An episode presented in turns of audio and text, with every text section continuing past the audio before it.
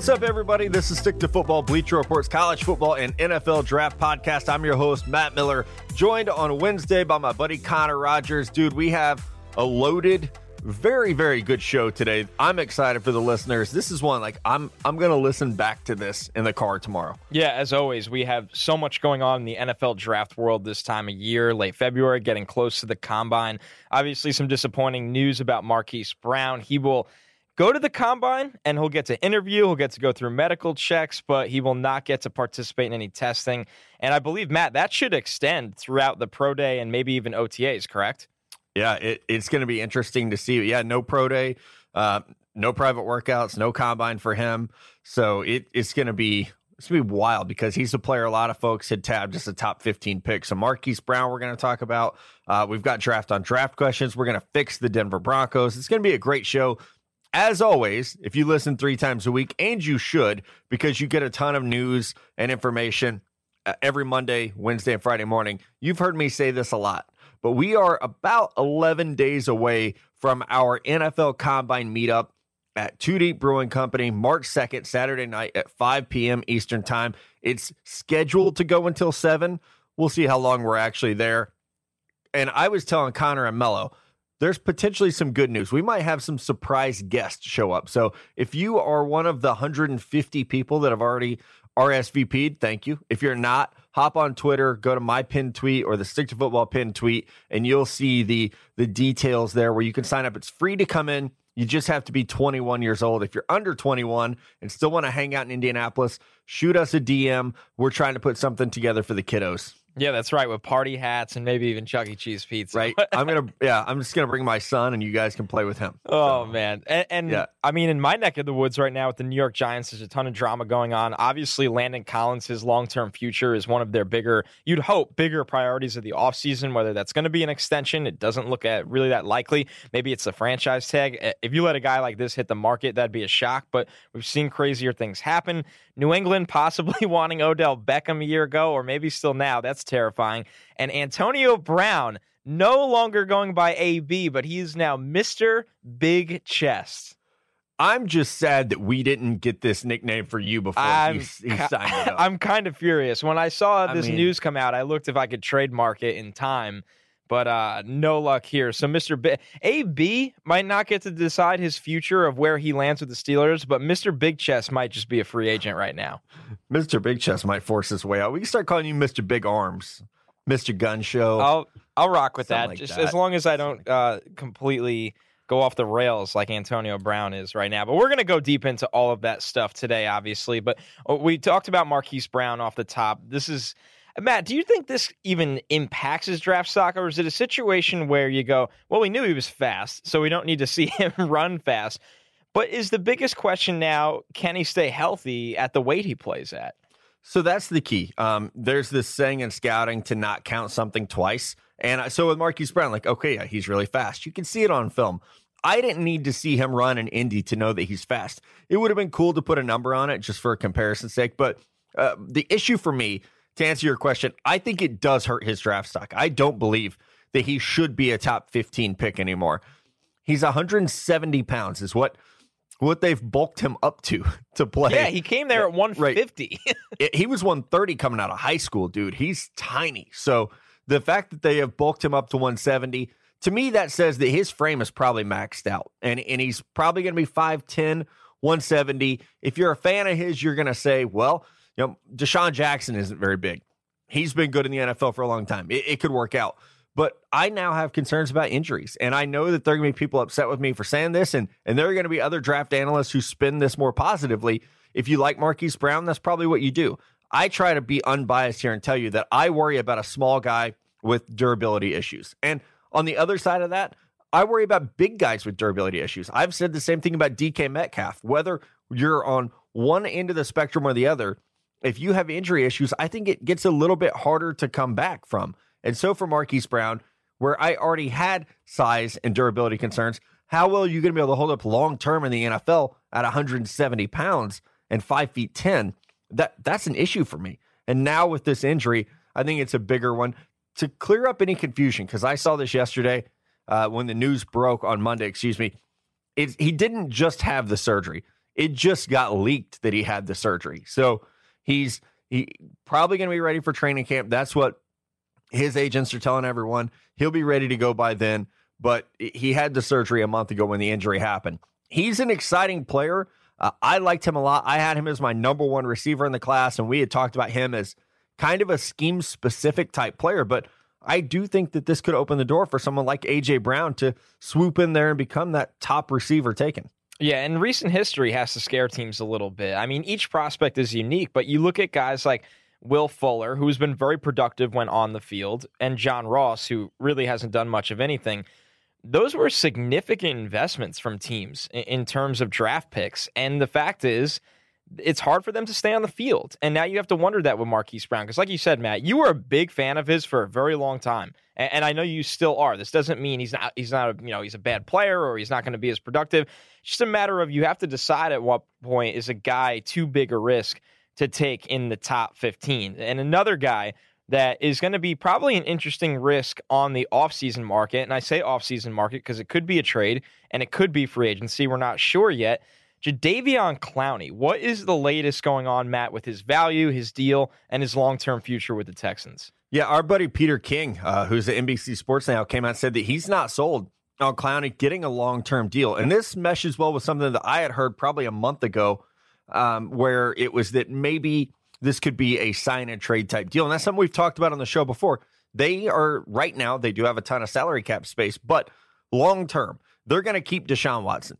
JJ Watt showed last year he can stay healthy and get back to being an all pro type player. So you have to make some decisions. You got DeAndre Hopkins as well.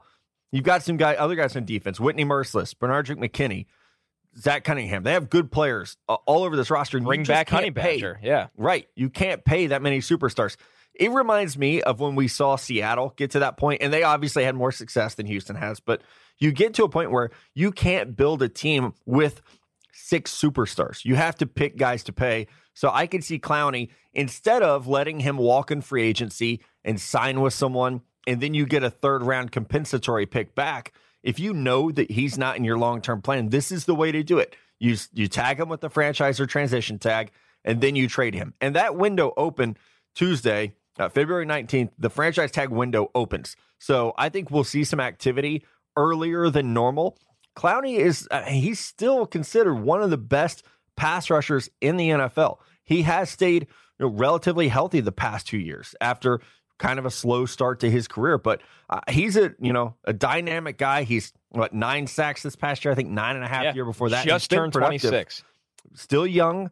So he is the type of player you would take a chance on. The question that I would have is what team is going to be willing to trade to get him because both of our teams. I'm a Niners fan. You're a Jets fan neither team should trade for Jadeveon Clowney, not with pick two and three.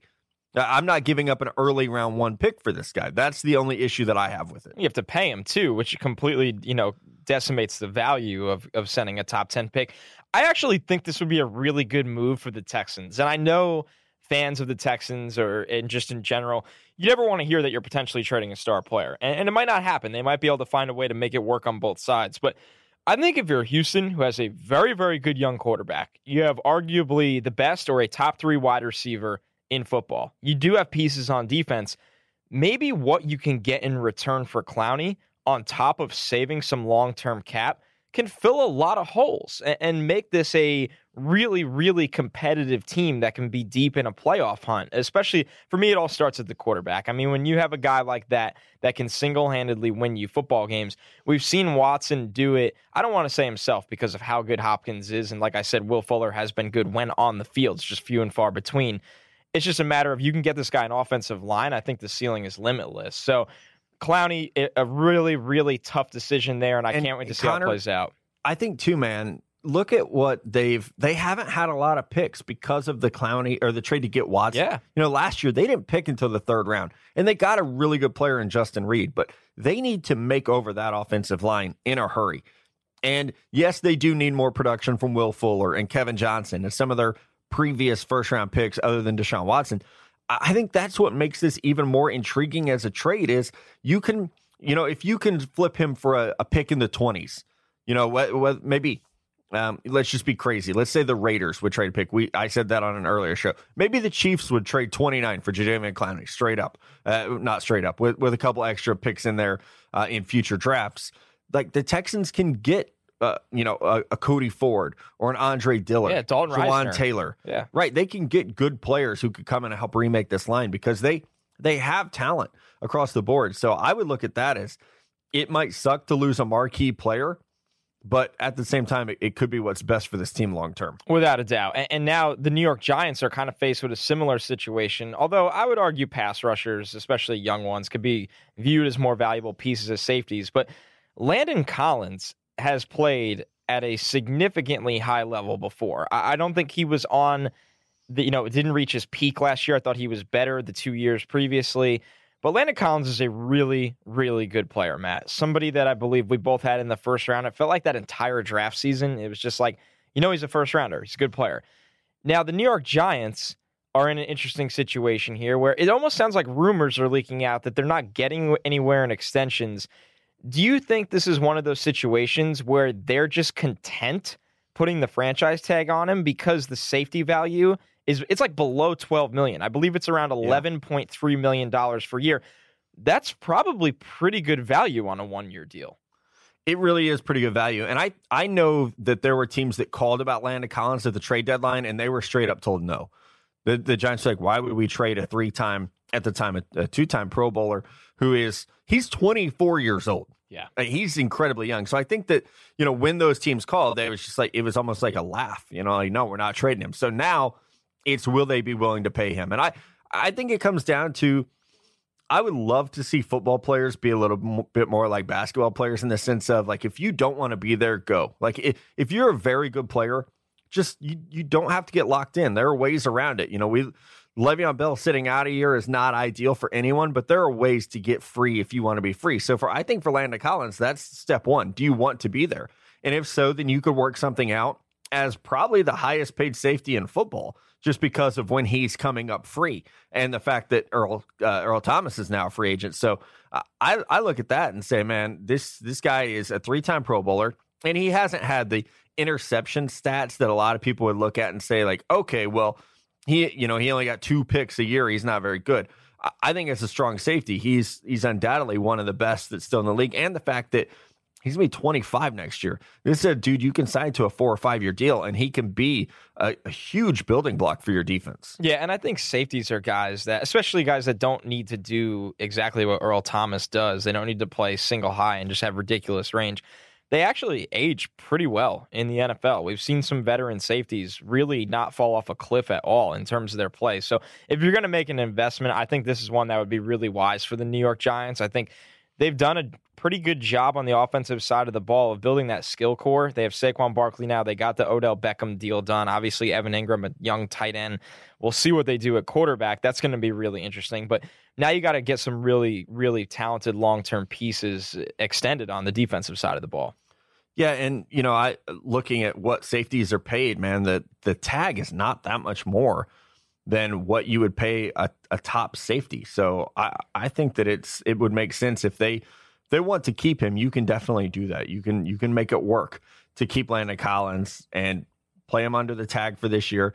You know, I mean, I, I think Reshad Jones like I think he has like 17 million on the books for this year. That's his cap hit anyway, so it's ridiculous. But you know, other guys like uh, Malcolm Jenkins is making 11, Harrison Smith's making 10, uh, Damarious Randall's making nine, Tony Jefferson's making 12. Like to keep Landon Collins, it would be worth it maybe to to try to make something like that happen long term. Uh, well, moving on. Also, oh, sorry, one more thing, Matt. If you're the Giants, this is the last thing I'll say. Get this done now because when that 2017, if you just keep playing the tag game, when that 2017 class starts to get extended, highlighted by Jamal Adams, you'll have Jamal yeah. Adams, Malik Hooker. I believe Budda Baker's in that group. We'll see if Marcus Maye can come back healthy. There are, and I didn't even name like half of the other safeties. There are so many good safeties in that class the Giants can actually save a lot long term if they can get Landon Collins done around that 11 million mark per year because that number is going to jump up really high in the next couple of years.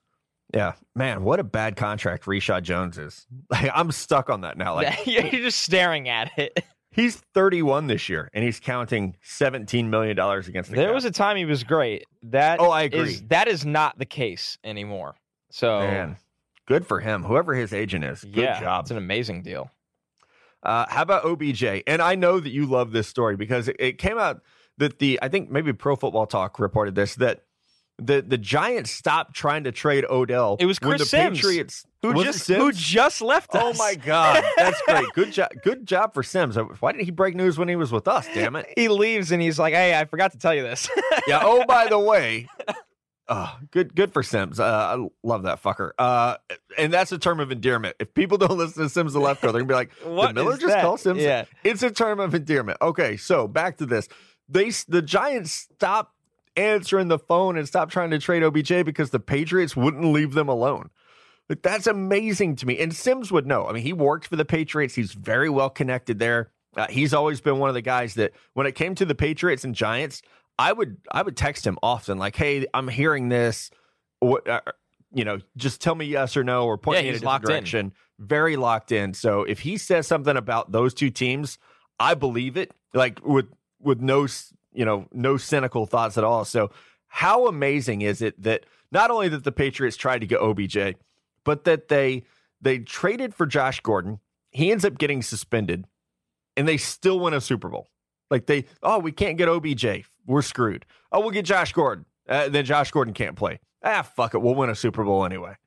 I mean, isn't it also kind of insane that they were like, yeah, we'll trade Brandin Cooks, but then we're going to go get Odell Beckham? Right. Oh, we'll just upgrade. Like everybody, this is something I find interesting, Matt. When I first started rolling with you at like the Senior Bowl and all that stuff, and we'd meet different scouts and execs, they'd always be like, well, you know, like the league isn't Madden. Like fans look at the league as Madden with these trades, these moves. I would argue in the last couple years, teams have gotten a lot more creative with money, with trades, with moves. Yeah. Look at the Rams. The Rams went out last year and played Madden. They're like, fuck it. We'll sign Suh. We don't care. We'll trade Right. for Brandin Cooks. We'll trade for Marcus Peters. Don't t- keep Talib. They don't Yeah. like teams don't care anymore because they're just going for it. And when you're going for it, you get super creative. So I think that argument of this like and guys will do it their own way. Like Chris Ballard, Colts fans, Chris Ballard will build a team almost entirely through the draft. Like he's not Right. going to come out day one in free agency and spend hundred million dollars on four superstars. That's not how Chris Ballard will function. He might go get a piece, but he's going to draft really well and build his core. But we are seeing guys like Les Snead and a bunch of other teams, and even Bill Belichick has grown accustomed to it. He's way better at trades and developing than overall just drafting. So I think it's a trend that uh, I find this story fascinating because a player like Odell Beckham was even on the table to begin with. We heard it. I would. Lo- I Yeah. wish we took better notes about what we said when we we're on the show because I remember saying it. Like he could be traded, and I, it was even right after they signed him to that new deal. I mean, enough people were saying he could be traded. I had people telling me like, you need to call your guys in San Francisco and find out what's going on because I think they're trying to trade for Odell Beckham. They'd be like, no, and then you like call and text people, and you're like, oh shit, actually, uh, they, yeah, they might be. So it it's crazy that uh, a lot of fans, and I, I've been in this position too as a as a fan. You get a, attached, and you think you try to think logically of, we just signed this guy. Why would we trade him? Or like right now with Antonio Brown, he, it's nineteen million dollars in dead cap if you trade him. The salary cap is kind of a myth. Like there are ways around it. So I I would just look at that. You know, anything is possible. Like, don't worry about the dead cap. There are ways to get around it. Hell, you could just, you know, trade Brock Osweiler for a second round pick to get rid of the cap space if you need to. And one thing that you said there that's really interesting to me the Indianapolis Colts have the most salary cap space available right now. Uh, that's according to, to Spotrac, which I, I use their stuff a lot. $107 million. So the Colts got room to play with if they wanted to go get crazy and get uh, old Mr. Big Chest or, or someone like that. Although, man, I, I like Antonio Brown. I've said, uh, you know, when I was doing NFL 1000 and, and even more recently, I thought he was the best receiver in the NFL. And, and I think some of that started to fade a little bit last year. I don't know what he's doing. It's actually honestly kind of sad because I, it just seems like is no one there like to be a friend and be like, you know what, man, like you might want to lay low just for a couple weeks and they'll find a place for you to go and you can go back to being the best receiver in the NFL. Maybe we'll get you some more money because that's always been something he's been he's he's wanted an extension on this deal. Now I understand why teams won't do it because they're like, we just gave you that deal. I also understand why players will do it because guess what? The cap goes up every year and there's room for your value to go up too. So I get it from both sides. But this is not the way. It's just not the way. No. You're, here's why. Antonio Brown, before any of all this nonsense started, if the Steelers said, hey, we're going to trade you, Antonio, we just think it's best for both sides to move on for the latter half of your career probably 20 plus teams in the NFL would call offering a first round pick. And a lot of those teams have good quarterbacks. Now, what you've done is you've dwindled your own list. It, you, I can't see a New York Jets trading for Antonio Brown with Sam Darnold there. They're trying to make sure this guy is good, not give him a headache. And maybe Antonio Brown would be exactly what he needs as a number one receiver. But all the other stuff that comes with it, I mean, him and Big Ben butted heads for years for years. And Big Ben's not perfect. Let's be real with that. But the problem is, all he's done, besides made the value lower for the Steelers to get in return, is shorten the list of teams that want to bring him in and help him out. Uh, you know how every week I have a conspiracy theory? Like a couple weeks ago, it was that the Cardinals guaranteed Kyler Murray, so that's why he uh, w- gave up baseball, just like drop the hat. My current conspiracy theory is that AB or excuse me, Mr. Big Chest, is doing all this to get released with cause. Because they really can't release him and take that cap hit right now. I know I okay. just said it's fake, but like, man, you really don't want to. But they could void his guarantees and then they could release or trade him very easily. And I would man. think that you're getting pretty close to voiding the guarantee situation. I'm not a lawyer, I'm not an agent, but it's got to be getting close. I mean, that's it, it's it can get really interesting, really interesting. I mean, there is a point where like if he just doesn't show up for stuff that he has to show right. up to, and that's written in his contract that he needs to show up to those things, whether it is not the uh, voluntary OTAs, but like the mini camp. Mini camp is often something in your contract that you're forced to show up to. Yeah, those guarantees can void and they can cut you free. I would be fascinated to see if the Steelers just did that. And also, what is his value on the open market? Because mind you, yes, this guy is a top three receiver in the NFL. But once again, are, Matt, have we reached a point where teams with young quarterbacks or developing quarterbacks, or just quarterbacks that are like Aaron Rodgers, pretty pretty tough guy to work with sometimes, amazing player, tough guy to work with. Are there teams that simply would be like, "Hey, we love this guy as a player, we just can't do it, can't do it"? Yeah. Oh God, yeah. I mean, we've heard things about that about Josh Rosen, and he's played one year where it's like, okay, this might not be worth developing this guy if all his teammates hate him. Yeah, I mean, so that's definitely a big part of it. It's I can't wait to see how not this concludes because you know, it, oh. Yeah. Well, in one week I'll be in Indianapolis, and that's when all this stuff starts, right? so, so that's when we start hearing all the rumors, and people can say that collusion doesn't happen; it happens, and uh, or not collusion, but tampering. Uh, tampering does happen, and it's going to start one week from today. So next week's show will be a good one because it'll just be tons of rumors and notes. All right, we are back, and it is time to fix the Denver Broncos. We made a promise at the beginning of the show. We made a promise at the beginning of the offseason that we're going to get through as many teams as we can. And I think this is an interesting one, Matt, because I'm kind of pissed that we didn't do it earlier to do it our way. John Elway just said, fuck stick to football. I'm going to start doing this my way. Let's just start with the biggest talking Let's point, be honest. The elephant in the room. John Elway might want to call us with some nice I, words and say, guys, um, help, please. I completely please agree. Help. So we could do this one of two ways. We could do this, well, now they have Joe Flacco. Here's what we do. Or we could say, screw that. Here's what they should have done. Or we could do both. Yeah, I think we could do both. I look at this um, more of a okay, you've already made one mistake. Let us try to help you. I mean, seriously. You know, it's like this ah, doesn't help. This doesn't yeah. help at all. All right, here's just, my here's my take tr- off the top. Change it up. Broncos fans, we are here to help you. We're not here to make fun of you. Here's my take off the top. In the NFL, I've said this on this podcast 90 million times. I've rooted for a bad football team my entire life. I'm well aware. You in the NFL, the worst thing you could do is tread water. And right now, I feel like the Broncos are the number one team in the NFL at treading water because they won a Super Bowl and they said, you know what, we could we could get back there, and that's fine. It didn't work out. Now at some point you got to decide to be really bad. You got to be really really bad. But I think they are run by someone that doesn't feel he has the opportunity to be really really bad because he thinks he'll get fired by it. And that's why we're stuck in this Case Keenum, Joe Flacco, maybe draft a quarterback at 10, Drew Lock, and it's just like, yeah, we'll be seven and nine, eight and eight. And I just think that's the frustrating part because this team has pieces, but if they do this the right way, they can truly turn this thing around in a two to three year window instead. And and that's the hard part is they are stuck. And you see someone that has become gun shy. Like he's afraid to make moves.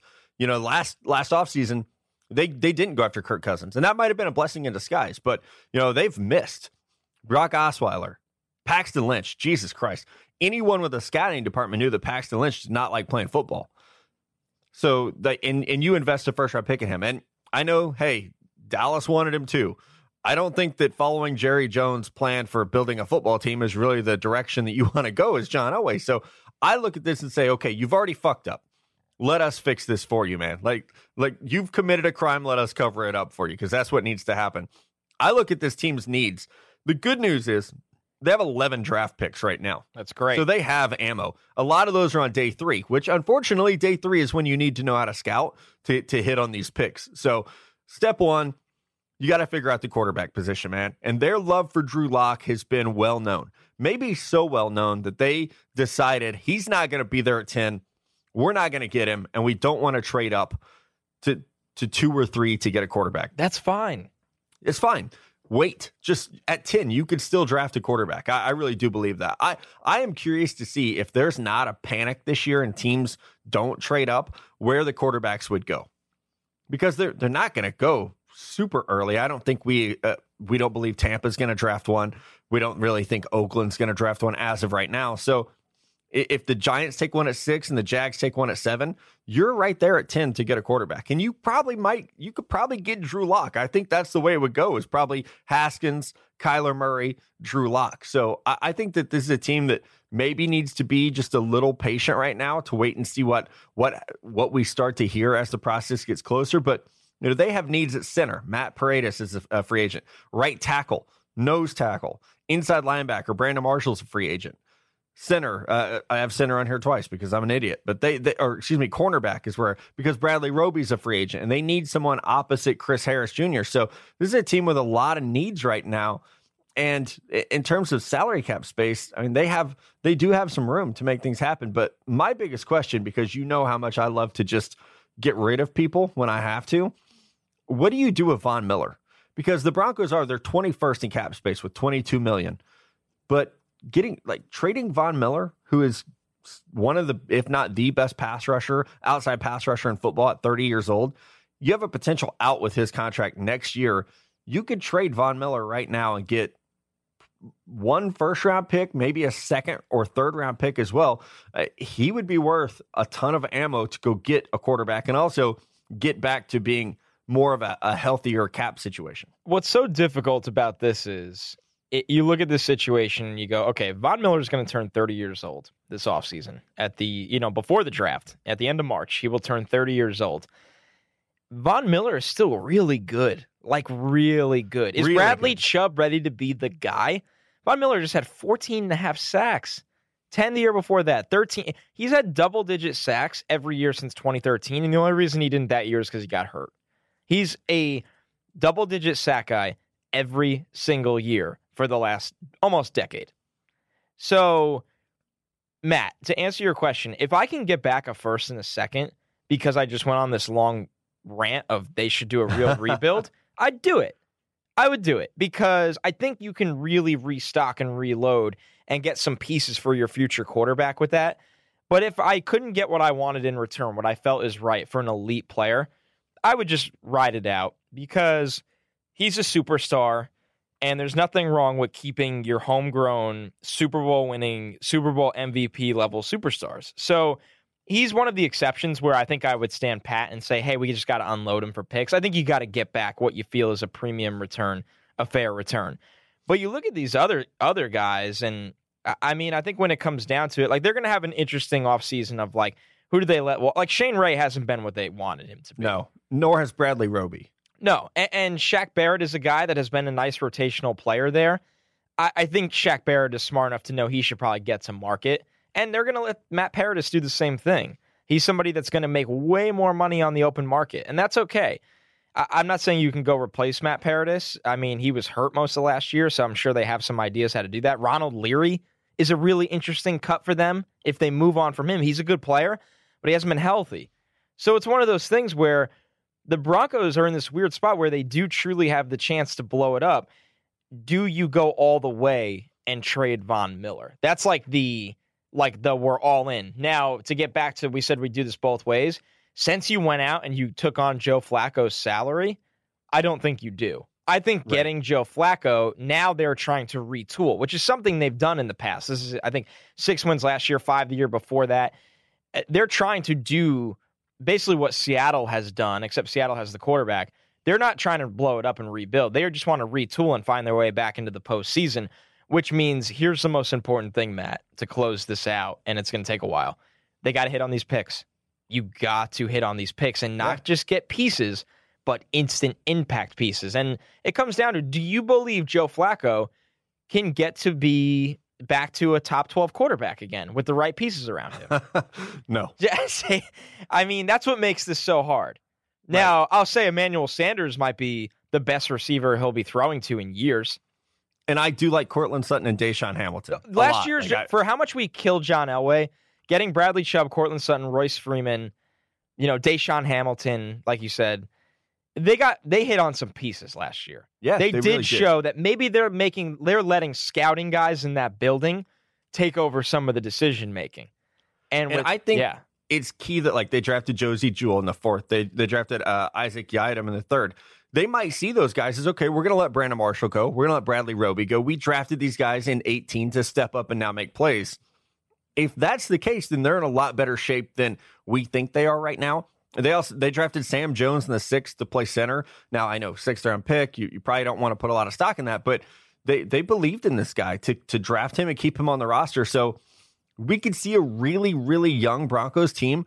My my take, I wouldn't trade Von Miller. I, this it, he's one of the few players in the NFL I probably would not trade for a reasonable return just because yeah. he is so good. He's still but, so good. He hasn't fallen the, off. Right. How the fuck are you going to compete in that division, though? You have the Chiefs, who are only getting better. They look like they're going to become a juggernaut. The Chargers are still really, really good. The Raiders, we'll see. They have four picks in the top 36. Like, you have to do something. Like, signing Joe Flacco is not going to make you a competitor in the AFC West. It just goes back to the top of the show. Like, my feeling is when you look around you, you go, hey, we're not going to compete with the Chiefs these next couple years. And if we're wrong about that, I mean, so be it. There's my prediction. This team, it's just going to be too hard to compete with the Chiefs the next couple years. This was kind of your window where you could step back. Yeah.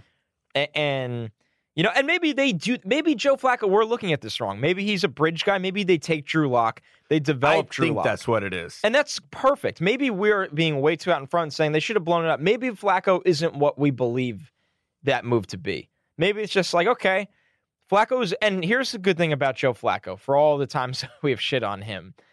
I mean, he's the perfect guy to be playing above a, a, a rookie quarterback. No matter what you read yeah. last year about the Lamar Jackson stuff, that's bullshit. Tony Jefferson came out and said, I mean, Tony's been on the show. We love Tony.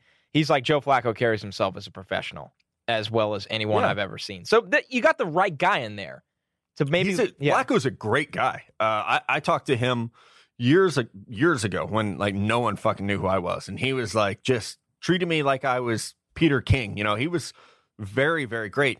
I think that he is their bridge guy. Uh, to use a, a Jets friendly analogy, I think this is their Ryan Fitzpatrick, so that they can you, like the Jets a couple years ago. You look around and you say, okay, we're not going to beat New England like this.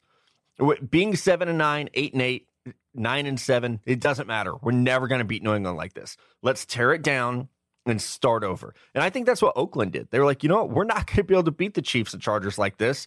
Fuck it. Let's start over. I actually think Denver needs to do some of the same while keeping core guys like Von Miller. But I believe, and I am not the biggest Drew Lock fan. I'm not the biggest Kyler Murray fan, and I'm not the biggest Dwayne Haskins fan.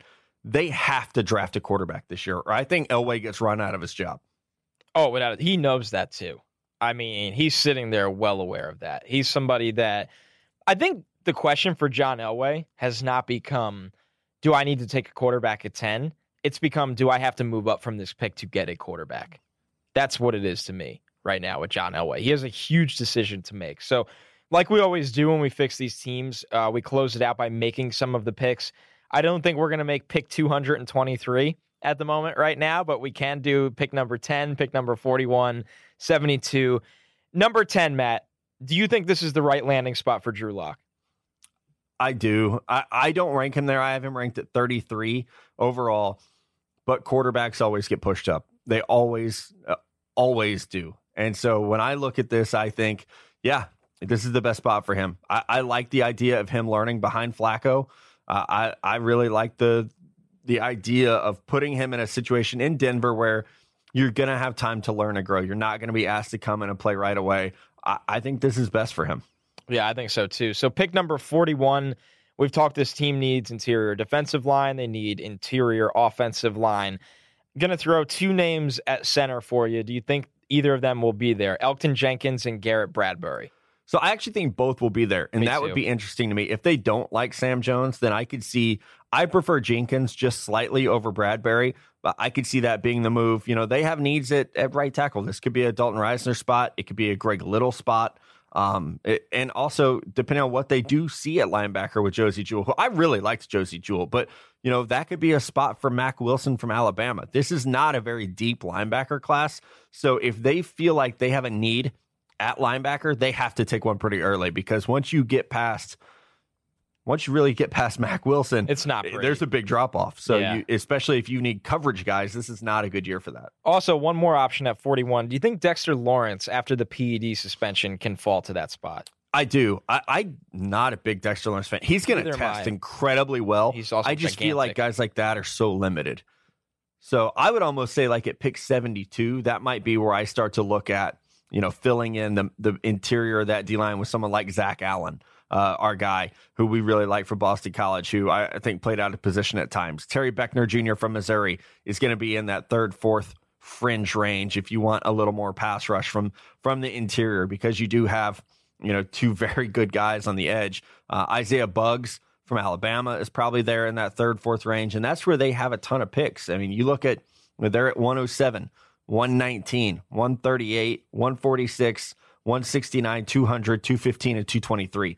So they own, you know, with what eight picks on day three, they're going to own that Saturday selection and be able to find depth and and like we've said for the past couple weeks, once you really start studying the meat of this class, you see that it's a pretty deep group where you can find starting caliber players in round four. And, and we've seen them not shy away from doubling up at positions. Like last year when they took Sutton and DaeSean Hamilton, those were situations where those guys might have been the best players on the board at the time. So they're not afraid to do that.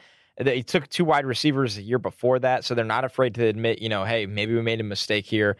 Maybe we, you know, keep loading up at this position until we get it right. And I think you made a really good point. Corner has become an interesting position for this team. Chris Harris Jr. has been there what seems like forever, and he's been really, really yeah. good and awesome forever, but probably need another piece there. Maybe they fall into that Julian Love kind of range. Maybe a guy yeah. like Joejuan Williams if they want a taller corner. So there are options. You, you nailed it. In the middle of this class, there are starting caliber pieces across the board, and it's a good year to be loaded up on picks on day two and three. Yeah, it absolutely is. And hey, if John Elway needs help, he knows where to find us. Hey guys, it's Connor here. Matt stepped out for a beer, but I got one of the top corners in this year's draft, and Joejuan Williams sitting down with me for an interview, so I hope you enjoy it. All right, now I'm very excited to have one of the top cornerbacks in this year's draft out of Vanderbilt, Joejuan Williams. Joejuan, thank you, man. How you doing tonight? Oh man, thank you for having me. Uh, no problem, no problem. So, uh, one of the first things I wanted to ask you was that I was interested it, whenever we see top prospects, you obviously get a lot of SEC guys, a lot of guys from top programs. I know you're from the area, but what ultimately brought you to Vanderbilt? I mean, at the end of the day, I feel like it would be the, uh, the best of both worlds for me. I mean, academically and athletically. Um, I'm right in the SEC, and um, it's a top school. It's a top academic school in the nation. So I mean, I always knew that. Always knew that no matter what, um, no matter what happens, if I do my job on the field, I always get found. So um, you know that that was probably the biggest thing for me. I had to make a had to make a big a big boy decision right there. You know, um, I wanted the degree, you know, and you know, and I want you know to make uh, to pursue my dream of being in the NFL. And I felt like at Vandy I can just get both. Yeah, it was funny before we even got the interview going. That was one of the things I was most excited to ask you about or, or curious was that is a tough decision because for a lot of guys it's you know three years and they're just going to leave because it's it's all football. But with you, uh, you've been on SEC honor roll for all three years at Vanderbilt now. How much more difficult did it make that decision of leaving early? I mean, it it it, it was difficult. You know, it was a it was a decision. Um, but you know, the decision to leave early. You know, I I had to sit down with my mom. You know, I sat down with I sat down with my coaches. You know, uh, we looked at my production and we felt like it was the right decision to make. Um, right now, right now, I'm still take, finishing up two classes um, this semester, and then I'll come back for uh, the spring of 2020 to finish up, and I'll be finished in May of 2020, um, which which actually leaves me right on track with my um, which actually leaves me right on track with my uh, with my class because um, I came in a semester early and I took summer school, so I was a year ahead anyway. So now there's only this only uh, sets me right back on track. Oh, that's incredible, and that's uh, you know obviously great to hear.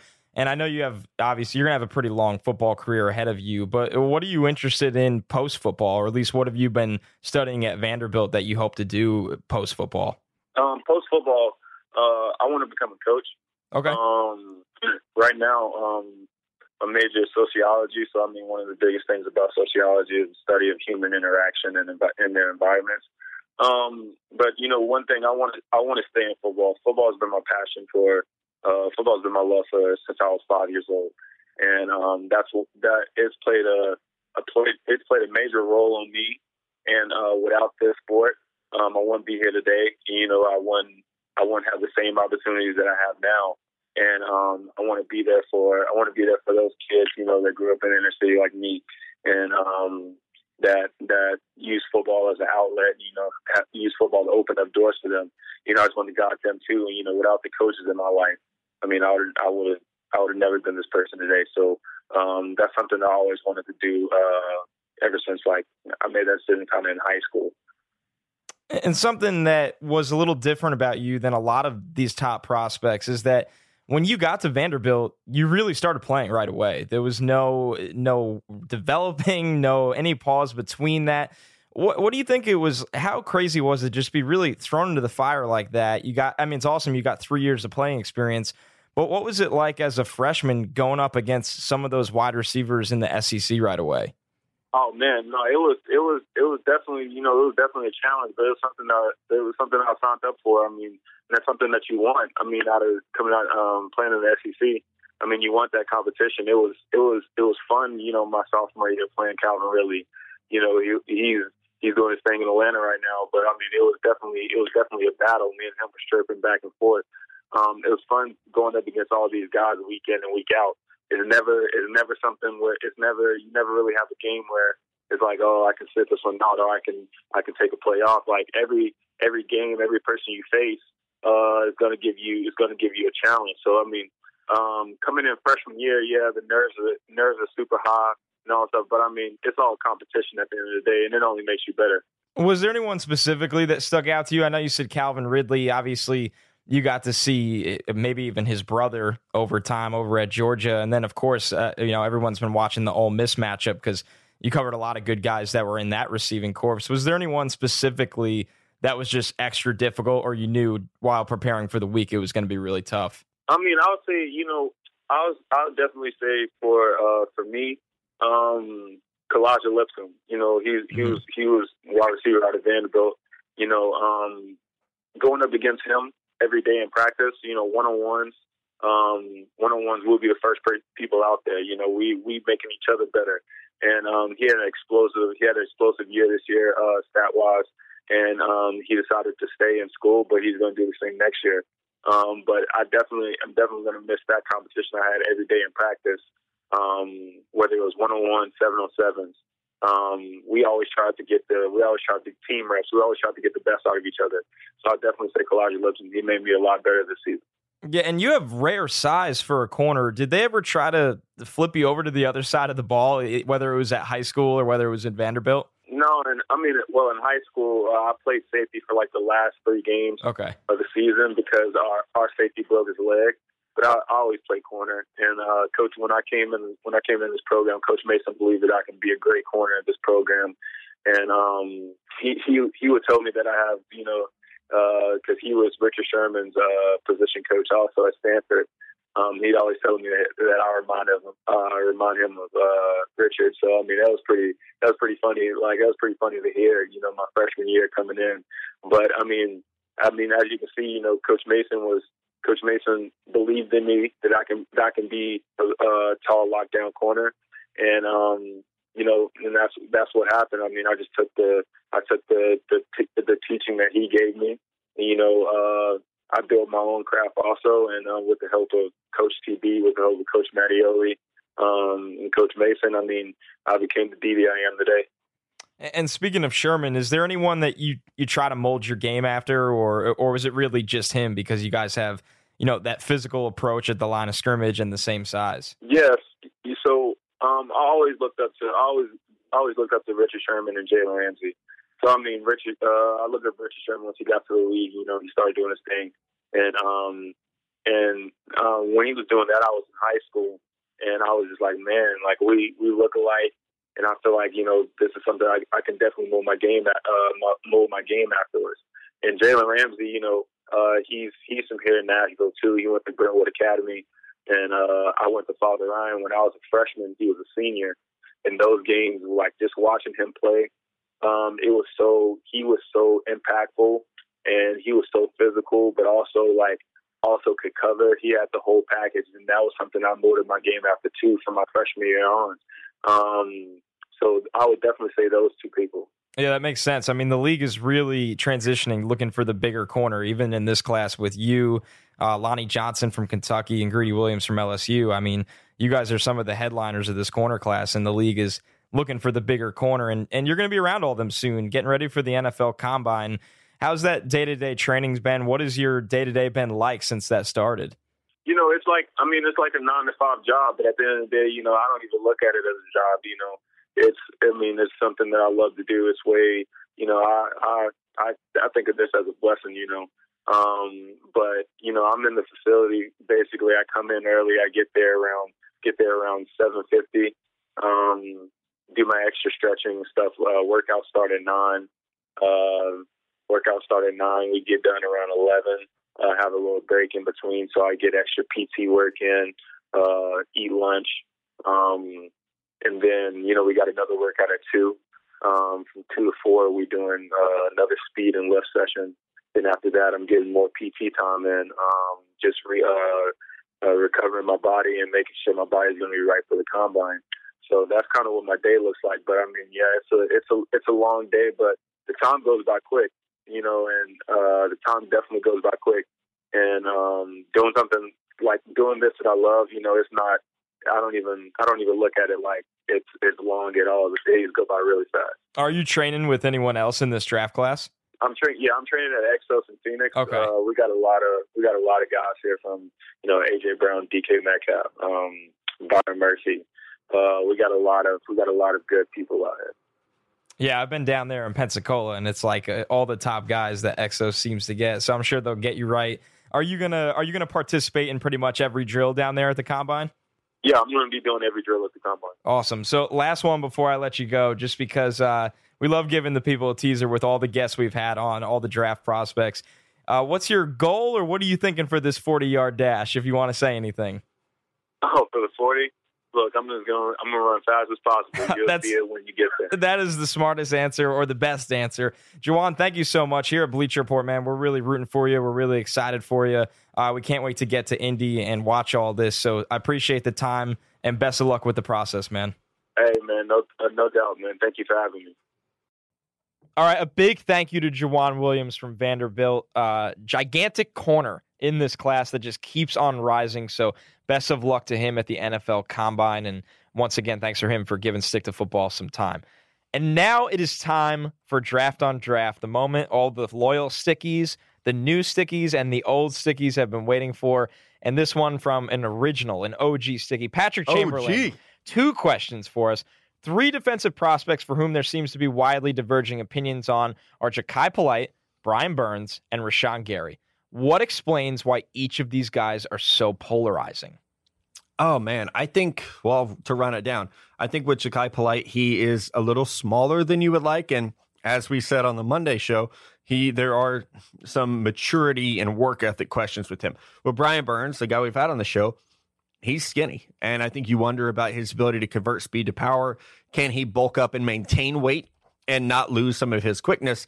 And then with Rashan Gary, it's okay, where do we play him? And he is a, uh, I say it all the time, he's a trait based prospect. You can't go look at the production on tape and say, oh, that's what you do. It's so much of you almost have to have an imagination and and look at his athleticism, which is top notch, and and be like, okay, we can turn that athleticism into quality play, which there's a lot of risk with each of those three things. So that's why you look at Nick Bosa and Josh Allen and they're viewed as safer players. It's because they don't have as many question marks. Yeah, it's an absolutely great question. I think it goes back to that really every kind of scout, they have their own flavors of, you know, what they like, what they look for. And for me, I look at Jachai Polite, and he's the classic case of a pass rusher that I- will fall for every time because he can bend. He plays with power with the long arm. I That's think. so true. Like yeah. some guys just like finding guys who can actually bend. You can is, do it or you hard. can't. That's the thing. Yeah. So I look at Polite, and I've seen him dip, rip. Like I said, the long arm, seen him spin. Eh, things that honestly work at the next level to just create pressure. I, I don't know if he'll ever be a consistent edge setter against the run, but I know on third down, third and long, you tell that guy to pin his ears back if he's going to put in the work. That's a great point by Matt. Where is his off field going to check out? Because there are some guys that have been through there that are wondering about that. But when you see him on the field, just asked to go get after the quarterback. I mean, watch him against I think it was Mississippi State and LSU. It's ridiculous. It's better than the other two on the field. But then you and Matt, like Matt said, Rashan Gary is going to kill the testing process. I think he's a five tech. I don't think he's this. You know, I think he can play three tech. I think he can play five tech. I think they've used him, you know, a little weird at times. I think there's been some injuries there. And Burns is a player that I see him win most of the time from the outside. And when you're a skinnier player that isn't necessarily a power player, you just wonder if tackles will be able to catch on to that at the next level. But all yeah. are, they all have the things to like about them, right? Like yeah, exactly. And man, like I like polite, I really do. And I know sometimes like you know we end up like giving each other like shit as like an inside joke kind of thing. People are like, oh, like Connor doesn't like Rashan Gary, Matt yeah. doesn't like Jachai Polite. No, no, no. Like they're they're they're both really good players. And and like you said, if a if a dude can bend, he can bend. I secretly want Polite to go to the Chiefs. Like I like not their biggest need right now, but like his fit with he because like I said, I think he's kind of like Dee Ford. If there was some way that Dee Ford was not going to stick around, Polite is just a instant plug and play replacement for him. Yeah, I mean, if he falls to the end of the first round, I think it's going to be one of those picks where you look back and you're like, oh shit, like he's going to be a Patriot. That was going to be like, God, yep. Oh, it's always the players I like. No surprise oh, yep. Trey Flowers. Yeah, yeah, I know. So no, uh, number two from Patrick Chamberlain. If the Giants decide they want to target an edge rusher at six and Bosa and Allen are both gone, as is expected, who should they target as a fit in their base 3 4 defense as the next best edge guy? Maybe that's why he asked number one first. Maybe. He's looking at these guys. Uh, so ooh, at six, yeah. I would not draft. I would not draft Clelin Ferrell to be a three-four outside linebacker. Neither would I. And I would not draft Montez Sweat at six overall. No, I would take Polite because I'm a savage. At six, yeah, man, I would trade back. Well, right. that's the easy. I yeah. say that all the time. You'd love I just, I'm out of here. See, I'm trading back. Fuck you guys. Yeah. I'm leaving. Oh um, man, I would take oh. Devin White. Yeah, I, honestly, I would. I would take Devin yeah, White. That's what I would do. I would take Devin or, White. Man, yeah. If Jeffrey Simmons hadn't gotten hurt, he would be so good as a, a three four D end. Ah, man, it's Devin White. That's the best pick for the Giants. Yeah, it has to be. They need an inside backer badly. I mean, you could argue Jonah Williams. And I'm sorry, Patrick. I know you asked edge rusher specifically. Yeah, but there's And- just not one. And I'm so against drafting to fill your depth chart. Like, just don't do it. Don't well, it never be like, ah, shit, we need an edge rusher. And at six, there aren't any. Uh, we'll just take the next one. Like, you cannot do that. Trust me, as a Niners fan, you cannot do that. I've seen it too often. All right, Eric Green, 99. Hey guys, was wondering who your favorite later round running back and wide receivers are would be since the class seems pretty deep. Oh man, uh, later round makes it tough. Uh, I I actually just went through all my running back rankings, so um, if you give me uh, one second, I can tell you. I know that I really like Bruce Anderson. Um, at, again, very late as from North Dakota State. Like I liked him as a running back prospect, um, but you know, not is like, oh, I'm going to take this guy in the fourth round. Instead, it's more of like a, I would take you in the sixth or seventh round, and and feel like that you could have a pretty good starter. Uh, I like Alex Barnes from Kansas State, another dude that's probably a sixth rounder, fifth rounder. Uh, Devine Ozigbo from Nebraska, a player had a really good shrine game, but no combine Yeah, invite. should have got one. I, I think he's in the fifth round range as well. So I I like those three as guys who could be contributors. Um, one player that I'm excited to study, and I haven't as much yet, is uh, Alexander Mattison from Boise State. I, I will just be completely honest with you guys because I would never lie to you because we're friends.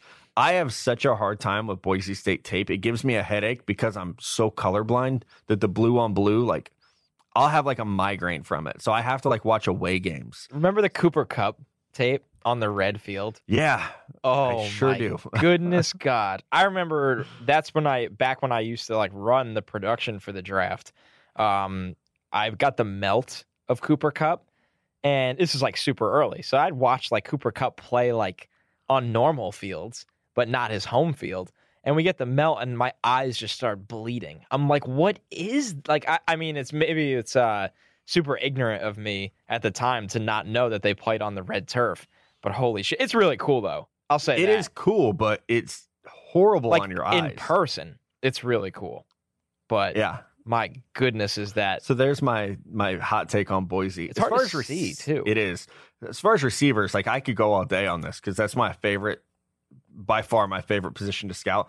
Uh, is Hunter Renfrow too obvious? As, as no, a day it's fair guy? if you like him as Yeah. your as your later guy. I, I think the running backs are interesting to me because it's like I always have somebody in my top five that goes really late.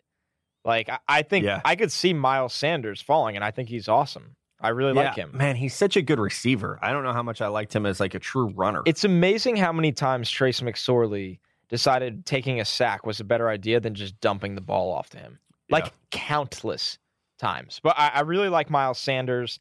Um, I mean, and then of course, like Devin Singletary is going to go day two. Like he's not a late round guy anymore. Right. He used to right, be. exactly. You know, the receivers are interesting. I still like Penny Hart and what we saw out of him at the Senior Bowl. I, I think he's Scary Terry. yeah, scary, Terry. yeah, scary Terry McLaurin. He's probably around four or five kind of guy. Yeah.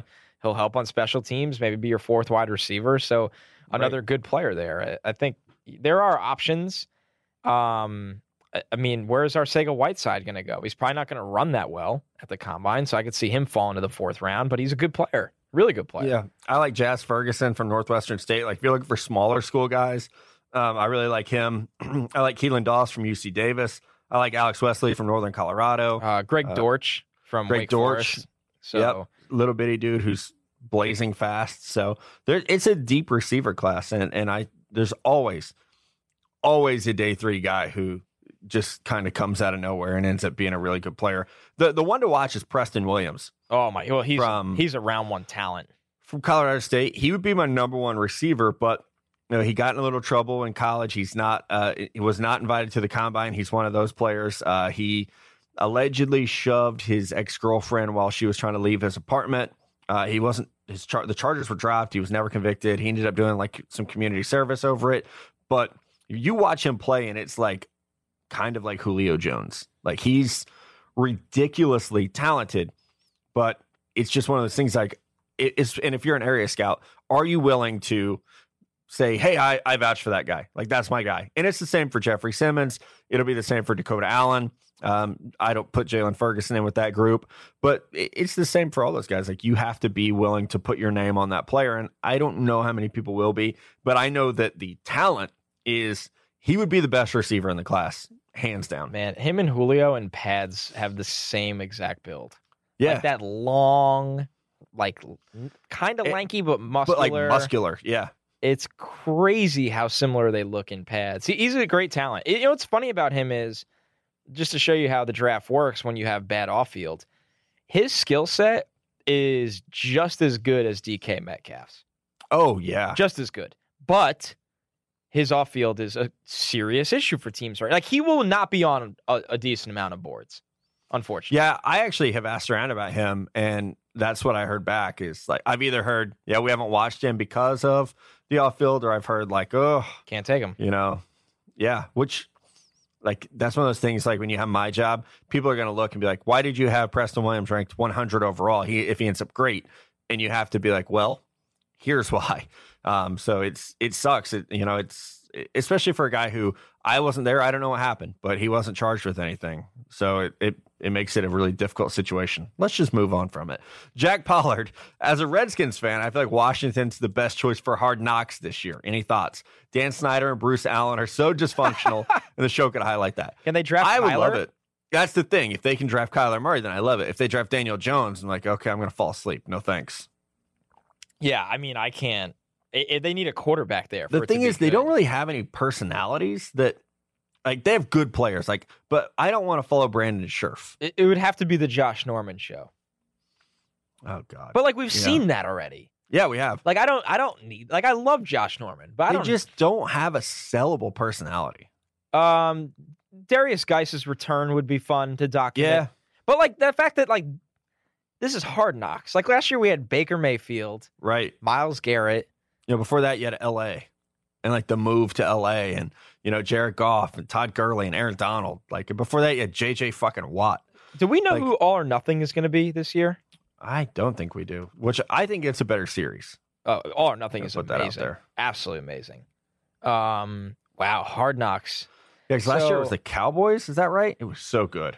I, there was the rumors going around that the NFL was interested in having the Jets do it, but the Jets don't have to because they have right. a new coach. Yeah. Um, so I and, think it will be the Niners. I think so too, and I know Kyle Shanahan is not going to be happy about that. Well, Kyle Shanahan's not happy about anything. I was just going to say, if you know anything about Kyle Shanahan, like any extra shit, he does not want to do. so, but the Niners would be fun. Jimmy G, maybe Nick Bosa's there. Yeah, it would be Kyle fun. Shanahan's an amazing football coach. George Kittle. I mean, Trent Taylor, the Bros. Like, yeah. that would be there's some serious, serious positives to that. Joe one. Staley's a good one. Yeah, they're fun. They're not. I, it's not an elite hard knocks. It's good no. enough though. It's good. Yeah. Enough. We're just football nerds too. Like we we'll take the Washington one if it's our only choice. Oh, I'll watch it. Yeah, and I'll get into it. Like I'll find someone to root for. Man, just go where Kyler goes. Yeah. Like, it, did you see him posting baseball pictures on Instagram? Yes. Was he hacked? I don't know. I feel like he's constantly, just constantly hacked. All right. When is he not hacked? Just like the previous question, it's a good time to move on. Yeah. Wyatt, for the Raiders, sign Kwon and take a pass rusher at four, or trade out, take Devin White, and sign the pass rusher. Wyatt's a big Raiders fan, so he always sends you know good scenario questions. Here's I the, don't know, man. I don't know if Devin White will be there if you trade out of four. Like, right? Teams love Devin White. And I don't know him. what pass rusher you're going to be able to sign. Like they're all going to get tagged. Yeah. So, Do you think Trey uh, Flowers hits? He's the only one that might. But like he's the Patriots not, just don't pay. He's not as good a pass rusher as like the Clowney, right. Frank Here's Clark thing. Uh, because I think this all the time. I would just sign a pass rusher. Why in God's name would you trade Khalil Mack if you're just going to turn around and pay a pass rusher? It doesn't I make mean, sense. I'm not me. Jon Gruden, so I can't. Yeah. So I would say you sign Kwon Alexander and hope like fuck that Josh Allen is there at four. Yeah. But then you got to get by.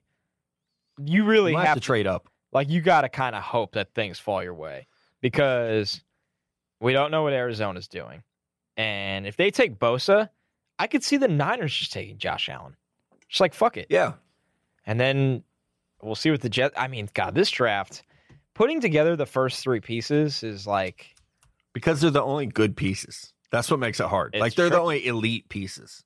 Yeah, it's kind of like playing musical chairs, but the draft starts out with like three chairs, and then like everyone else is just sitting there, like, oh shit, like, yeah, okay, I guess I'll take this guy at four that I might have had at ten. This is why Devin White should go high. This is the argument because he's so good. Yeah. And it's like, well, I mean, I want a really good player, not like some fucking guy that I could have. I would sign Kwon Alexander and draft someone. That's oh, the way to do it. Kwon, I mean, Kwon's awesome. Kwon. yeah, I would sign Kwon anyway. I mean, you don't even have to like pick and choose. You could take Kwon and draft Devin White. Oh, you have two awesome, super fast linebackers that can run, cover, blitz, and attack the run. God, what are we gonna do? Like, that's what's awesome about that scenario. So, all right, sounds great. Um, Coach Steers, nervous 49ers fan. All right. Uh, me both. Yeah, I was going to say. Uh, I want to stay at two and take Bosa or Allen unless a trade package was crazy. What would the value of a trade be, and how would a quarterback going first overall impact that? Well, it depends on who's coming up. You know, like if it's the Raiders, then you look probably at last year's Jets Colts trade as a template, you know, at least as a starting point. Um, gosh, it's just it, it, it's the question of who comes up. You know, if it's the Broncos, well, you're going to want a lot more to go back to ten, and I wouldn't want to go back that far. So I, I think it's just you have to have that conversation of okay, where are we going? If it's the Jags, do you want to take a player as well as picks? So the package just depends so much on who it would be. I'm with you. I actually would prefer to stay at two unless you can somehow get to like five with Tampa because if say Bosa goes one, because that's what should happen, and then you trade to let a quarterback come at two, the Jets would probably take Josh Allen at three, maybe Quinnen Williams, and then so you're you end up kind of getting stuck. Like Rashan Gary would probably go four. So if you're at five, you're still in the same spot. Like, do you want to draft Quinnen Williams at five if he's there? Like, because I know a lot of Niners fans would say no. They want DeForest Buckner at three tech, and they'd rather play Earl Mitchell at nose and all this. Like I get it, but take Ed Oliver. Man, I wouldn't. Not oh, there. Man, I love Ed Oliver. I know, but like I just not for that team. I wouldn't. That's fair. You would know that team better than anyone too. I think the Niners are in such a unique spot. Like if the Niners get Bosa at two, it's over. Like they win. You win the draft. Yeah. Everything went perfect for you. Everything. But but not everything goes perfect in the NFL. You got I know, man, a lot of folks in that I've talked to in San Francisco will say we would rather make two trades and get Montez Sweat at like 12 than get stuck at six or get stuck at seven and be like, okay, we're on the board and there's no one good here. Mm. Or not no one good, but no one we value. Yeah, no one you value. What if what if Arizona really wants Kyler Murray and they just trade number one with the Niners so the Niners can take Bosa number one? It could happen. There's a lot going on in this. There's so much. I this is a weirdish year because last year, like it was the quarterback dominoes, but we could put them in spots and it would make sense. Like even if you know all along we put Darnold at one, well, it still made sense because at two you put Saquon, at three you put a quarterback, so on and so forth. Like it it made sense. This year it doesn't because there are too many factors there. You know, you can say, oh, well, what about this? Uh, okay, what about that? And it's uh, some of that's because it's the middle of February, but it's just a hard year to to put those pieces together that makes a lot of sense to everyone you talk to. Watch the Cardinals take Jawaan Taylor first overall. Jesus Christ. I would be so happy. That would be hilarious. All right. Hey, Jonah Williams. That hey, fuck it. I mean, I'm not signing off on that, but it wouldn't shock me. All right. Brandon Albert, last question from today's draft on draft. What do you think of the Brandon Graham comparison for Ed Oliver? I I personally don't like it. Um, I don't know, and I'm not trying to sh- shit on our guy Brendan. If no, I think is, I think he's cool. just seen it around and was curious what our thoughts are on it. I I compared him to uh, let me look. I compared him to Michael Bennett because I don't know where he's going to play, and he's he's probably going to be an undersized tackle or a big end in terms of weight, not in terms of height or length. So, uh, man, I don't I don't see it with Brandon Graham. It, it's tough because I think Oliver is going to even test better. Like, Yeah. Brandon Graham ran a four seven two, which, by the way, like for a defensive lineman, like good for you. He was like, you know, he's around like six one, like two seventy ish. Which Yeah. Oliver will probably be six feet and a half. I, I think more two seventy five, two eighty. But I mean, he's going to just absolutely demolish like the three cone. I My mean, original comp for him was Grady Jarrett, but he's and- so much more athletic. but he's right. And even now, like, uh, you know, when Michael Bennett was coming out of A and M, he was like two. He was well, he's six four, number one. So there's not a great comparison for Ed Oliver that I have found. and that's okay. You get rare players once in a while. Like yeah, you can't make a Kyler Murray comparison because we've never seen someone like Kyler Murray play quarterback in the NFL. Like that combination of speed at that little size. yeah, because he's a lot faster than Russell Wilson. yeah, and he's. I have a smaller. comparison for him that I'm like not telling people. I mean, don't- you know what I have to do now, right? You have to. You're gonna break into the dock and look. no, I could do that actually. I didn't even didn't even think of that until you just said it. Hey, if you don't, if you want to save it for the draft 400, no, that's fine. Uh, my my Kyler Murray comparison, Michael Vick. wow, okay. I mean, There's who else is that explosive with a good arm? with a great Lamar arm, like a Jackson ro- like a rocket arm. yeah. I Fuck it, That's Right? okay. Yeah, I get it. I think they have some of the same issues as well. right. I do too. So Being able- can you play in the middle of the field? You know what's gonna be funny is when Ed Oliver. Sorry, back to that. When he tests just like Aaron Donald, you know, oh, it's like I- Aaron Donald ran a four six eight. He did thirty five reps. Like he he destroyed the combine. Yeah. but he was two eighty five. I think that's where they'll be a little different. I think Donald actually plays lighter now. Like, doesn't he play around like 280, 278? Uh, yeah, holy shit. So I pulled up, uh, I Googled Aaron Donald's combine because I wanted to see his workout. He was projected by NFL.com to be a fourth to fifth round pick. Yeah, I believe it. I mean, what? I mean, I don't think it was right, but everybody just said he was short. I got to go look, see where I had him now. I'm like talking shit about this. Whenever somebody says a prospect is short as their first concern, just stop listening.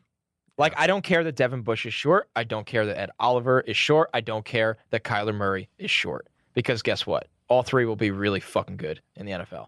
It just goes on all the time. Like, okay, I had him at 11 overall. oh, well, that's why you get paid, you know, to do this all the time.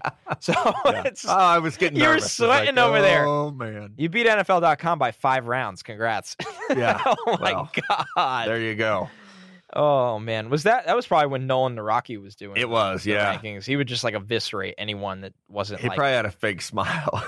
Oh Jesus, let's not Moved that. him down. He killed uh Cam, killed Geno Smith. I think he didn't like Bridgewater? He didn't like that Derek Carr had a family. Like Yeah. that really bothered him. That he had like a wife and kid. I mean, to each their own. The method of the man Yeah. is the scouting. He was just like a rogue area style, scout, you know? wild. I don't know where he Yeah. went. That actually might be a summer project. Like we said, we're gonna look for We go people that find him? disappeared.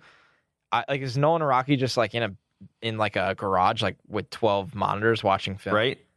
I don't know. He doesn't do his book anymore. No, I used to get it every year because I was. I, it was fascinating to me. Whether you agree was right or wrong, Yeah. I would just want to see what he was saying. Oh man, Yeah. What a weird show. Our show went off the rails today. I love it when absolutely, that happens. absolutely bizarre. And It's thanks for like- staying. I think the people, the people like the long shows, though. I've noticed. yeah. I mean, It was a good one. It was fun. One. And we have a lot Yeah. to talk about, and we're just going to keep it rolling because we have three shows a week, 8 million meetups, 9 million draft coverage plans. Uh, I can't wait for draft week. When we have our official plan, we'll be pumping that thing up on here nonstop. Yeah, we will for sure. And and again, go check out the pin tweets if you want to get to one of our meetups this March. One in Indy, one in Nashville, one in Kansas City at a Royals game. So that one's going to be pretty cool. sweet. Going to be great. So check those out. And Mello and I will be back Friday morning. And I have no idea what we're going to talk about yet, but it's going to be fun. I'm sure, whatever we figure out.